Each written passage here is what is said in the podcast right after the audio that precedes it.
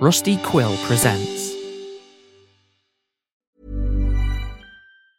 Ever catch yourself eating the same flavorless dinner three days in a row? Dreaming of something better? Well, HelloFresh is your guilt free dream come true, baby. It's me, Keke Palmer. Let's wake up those taste buds with hot, juicy pecan crusted chicken or garlic butter shrimp scampi. Mm. Hello Fresh. Stop dreaming of all the delicious possibilities and dig in at HelloFresh.com. Let's get this dinner party started. A lot can happen in the next three years. Like a chatbot may be your new best friend. But what won't change? Needing health insurance. United Healthcare Tri Term Medical Plans are available for these changing times. Underwritten by Golden Rule Insurance Company, they offer budget friendly, flexible coverage for people who are in between jobs or missed open enrollment. The plans last nearly three years in some states, with access to a nationwide network of doctors and hospitals. So, for whatever tomorrow brings, United Healthcare Tri Term Medical Plans may be for you. Learn more at uh1.com. There's never been a faster or easier way to start your weight loss journey than with PlushCare. PlushCare accepts most insurance plans and gives you online access to board-certified physicians who can prescribe FDA-approved weight loss medications like Wegovy and Zepbound for those who qualify. Take charge of your health and speak with a board-certified physician about a weight loss plan that's right for you. Get started today at plushcare.com slash weight loss. That's plushcare.com slash weight loss. plushcare.com slash weight loss. Hey, I'm Ryan Reynolds. At Mint Mobile, we like to do the opposite of what Big Wireless does. They charge you a lot, we charge you a little. So naturally, when they announced they'd be raising their prices due to inflation, we decided to deflate our prices due to not hating you. That's right. We're cutting the price of Mint Unlimited from $30 a month to just $15 a month. Give it a try at mintmobile.com slash switch. $45 upfront for three months plus taxes and fees. Promo for new customers for limited time. Unlimited more than 40 gigabytes per month. Slows. Full terms at mintmobile.com. Hey, it's Ryan Reynolds, and I'm here with Keith, co star of my upcoming film, If, only in theaters, May 17th. Do you want to tell people the big news?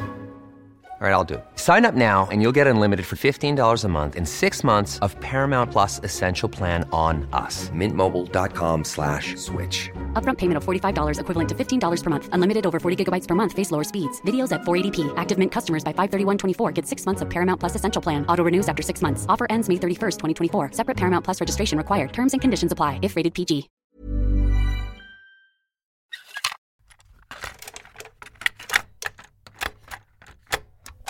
This is the continuation of entry 3113, titled Corpse Singer, written by an exchange member going by the name Donnie Sums, recorded by Cole Weavers.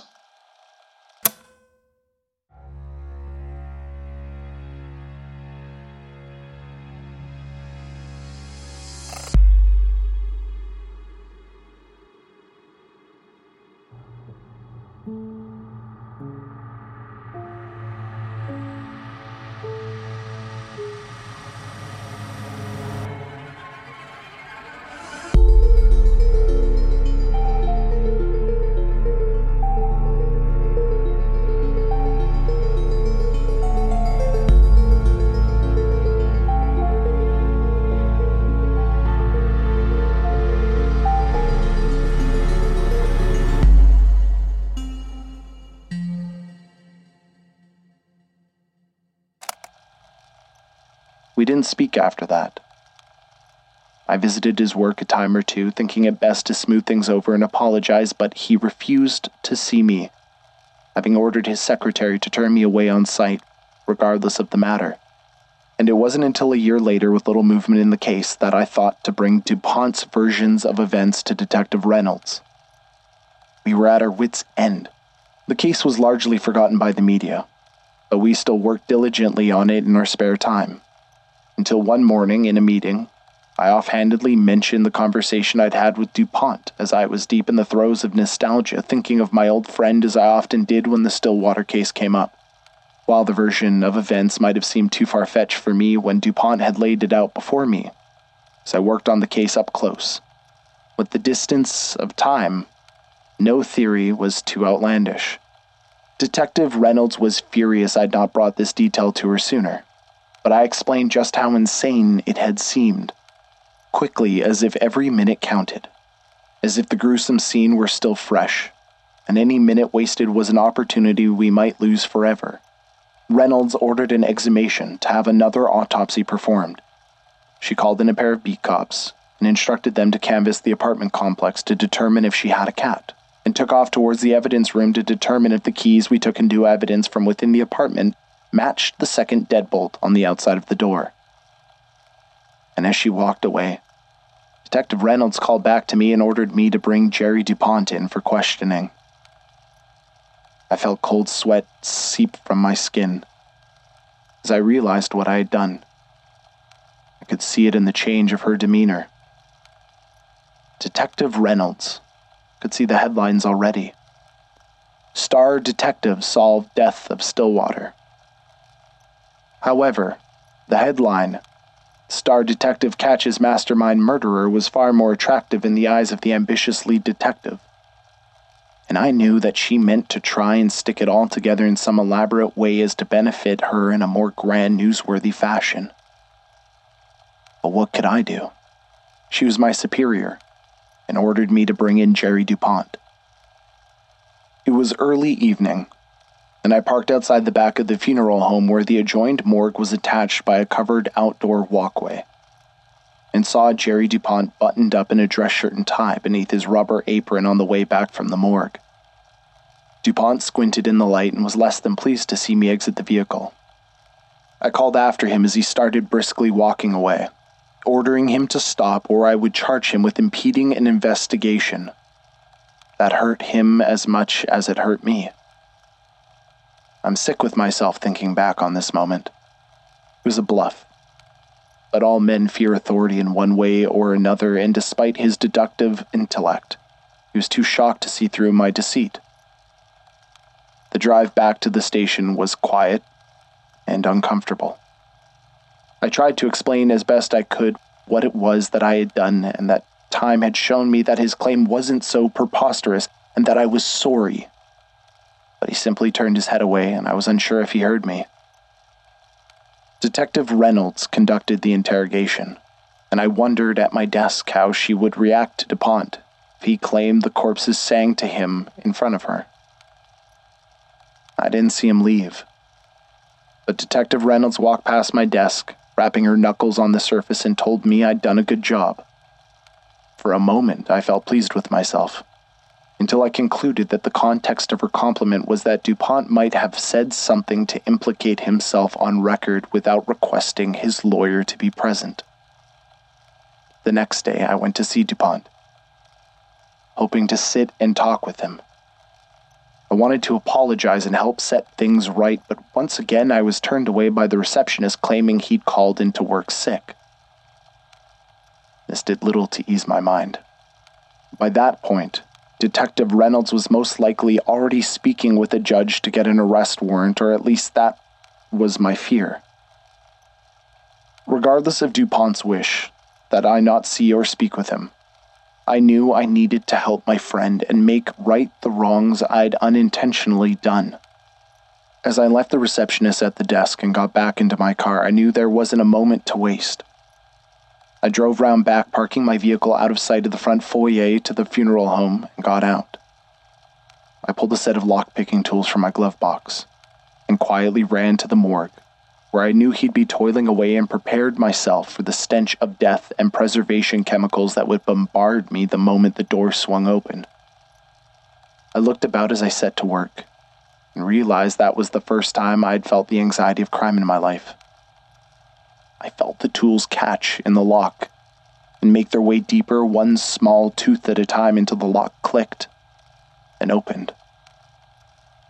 The room was dark save for a single light that hung over a stainless steel table in the middle of the room. DuPont wasn't there. But it was also the first time I'd ever stepped inside of the morgue. It felt odd to me that although DuPont had taught me so much about myself, I knew little save for that brief family history he'd once told me. I walked around and examined the blood and bile encrusted drain at the foot of the steel table. The curiosity was simply too much, and although I knew this was an invasion of his privacy, I was not there as part of the police, but as a friend, and so I excused myself. His tools, The saws, the pipes, the scalpels all sat on a table, pushed against a wall. They were meticulously ordered and cleaned, gleaming under the harsh overhead light. Could feel the cold of the polished tile floor seep up through the bottom of my boots. My breath hung in the refrigerated air. And that's when I heard a whisper. Small and faint, hardly louder than the hum of the fluorescent light. Sounded like a human voice spoken through the end of a balloon, whiny and drawn out, escaping air instead of a spoken word. I felt crawling terror wriggle its way up my spine. I could see I was alone, but where had the noise originated? Then again, the smallest whine. As if it was escaping a pressurized vacuum, the words indiscernible. I looked low under tables and in the trash. I felt silly as though I was playing a morbid game of hide and seek, but still I couldn't tell where the sound was coming from. Finally, I came to the wall where the tiny square refrigerator doors stood in two neat rows of eight. I placed my ear to each, one by one, praying that I heard nothing. And one by one, I came away having heard nothing, but too afraid to open them until I came to the final refrigerator door in the bottom right of the wall. I felt bile burn the back of my tongue and the insides of my teeth, leaving them raw and gritty as I heard the whine from inside, and a little squeal of fear escaped my throat. I knew I needed to open the door and see what was inside, but the fear kept me from doing just that. I'll admit I'm a coward, because in that moment I found I didn't naturally have the courage to face my fear. And even worse, my mind would not make heads or tails of what it exactly was that I was afraid to confront. I was shaking by then, and I'd love to say it was from the cold of the refrigerator room, but it wasn't. It was only with the brief, invasive thought that DuPont might be trapped inside that I found it within myself to grip the handle tight and yank it open. It opened soundlessly, and a gush of flesh infused air gushed out at me. I could taste the body rotting slowly within and had to stop myself from gagging. I could see the bare feet of a dead person facing me and wanted to turn tail and run. But it was then I heard the whine again, and the sound of escaping air. And without thinking too hard about what I was about to do, I grabbed hold of the end of the tray and yanked. The body came into the light, and I gasped. It was Jerry DuPont, my friend, stark, naked, and dead. I couldn't believe what I was seeing. My friend, who I'd spent many nights with talking and laughing, there in the corpse refrigerator with both his pale rigged hands wrapped around a knife plunged into his heart, expertly slipped sideways between the ribs to the left of his sternum. I fell to my knees dumbfounded, and tears welled in my eyes. I felt the hot regret of those last two encounters and wanted to bash myself in the face with my own curled fist until I was senseless. I hung my head low and cried. I couldn't hold back my emotions no matter how hard I tried. I felt responsible for his death, not truly understanding what I was doing when I put forth the theory he told me a year previous. Why had I not claimed it as my own absurd concoction? And then I heard it again. That small whine. Long and drawn out. It was coming from DuPont's dead body. Was the gas bloating his belly, escaping from his lips. Is this what he'd meant when he'd said the corpses sing for him? Inconsolable in my grief, and out of my mind with guilt, I bent down hoping to hear the soft words my friend's voice one more time. I stayed like that frozen in place for an indeterminate length, my ear to his mouth, until the gas from his body broke free once more, escaping through his throat and passing his lips.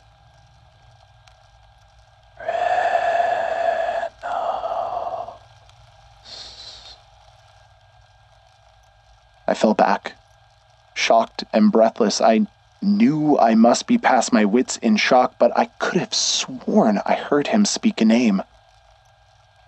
I know it seems odd and macabre, but I sat there a little while longer still, hoping to hear the gas whine and run past his lips once more, resolved that what I heard was merely a trick of the mind, but his body now lay quiet and deflated. DuPont was simply dead. I walked slowly to my car and radioed the station, alerting them of DuPont's death. I chose not to wait for them to arrive and instead returned home in a daze. I called in sick to work the next day. Unable to face the reality of the situation, I was grief stricken unlike anything I'd ever felt. But I did turn on the TV to see Reynolds giving a press conference in regards to the Stillwater case. Played out much like I had suspected. But only Detective Reynolds held back no punches with DuPont dead. She was free to make whatever claims fit the narrative, as he was no longer alive to refute them. He was the murderer, and he'd confessed to a friend on the force a year earlier, according to Reynolds. As she put it, the absurdity of the case made it impossible to solve with rational minds, and the culprit, Jerry DuPont, was as insane, sick, and twisted as he was brilliant. At least he got that. However, knowing the cops were closing in, he opted to take his own life in as dramatic a fashion as his elaborate murder of Miss Stillwater had been, in order to escape justice and the consequences of his actions. I was disgusted listening to her on the television and was glad for the two weeks paid vacation I received for my trauma. I don't think I could have stomached the lies when they were fresh, and I'm ashamed I tolerated them at all. I'm a coward. I feared losing my job, a job I'd worked hard for and was proud of, but I let my friend's good name be tarnished. On returning to work, though, Reynolds called me into her office one last time before she was promoted and transferred to a national position for the RCMP. I think she was congratulating me, or telling me to keep my mouth shut, I couldn't tell. Because my eyes were transfixed on a on a small gold ring with a black onyx face sitting innocently among the stacks of papers on her desk. Detective Reynolds was as capable as she was ambitious. And I needed no convincing to know what she had done. DuPont's corpse had sung for me.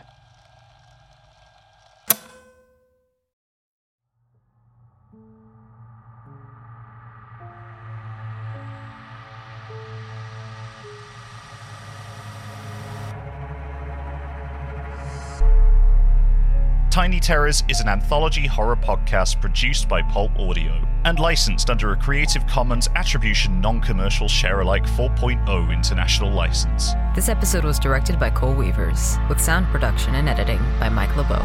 To find additional information or to join our Patreon for additional content and ad free episodes, visit our website, www.tinyterrorspod.com. Follow us on Twitter, Instagram, and Facebook at Tiny Terrors Pod. Or join the Pulp Audio Discord by clicking the link in the description below. Rate and review us on Spotify and Apple.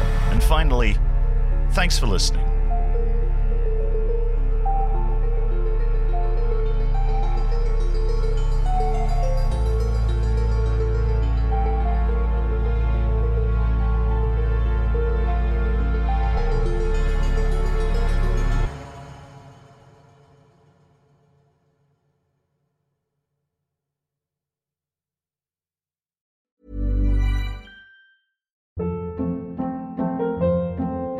Hold up. What was that? Boring. No flavor. That was as bad as those leftovers you ate all week. Keke Palmer here, and it's time to say hello to something fresh and guilt-free. Hello Fresh. Jazz up dinner with pecan-crusted chicken or garlic butter shrimp scampi. Now that's music to my mouth. Hello Fresh. Let's get this dinner party started. Discover all the delicious possibilities at hellofresh.com.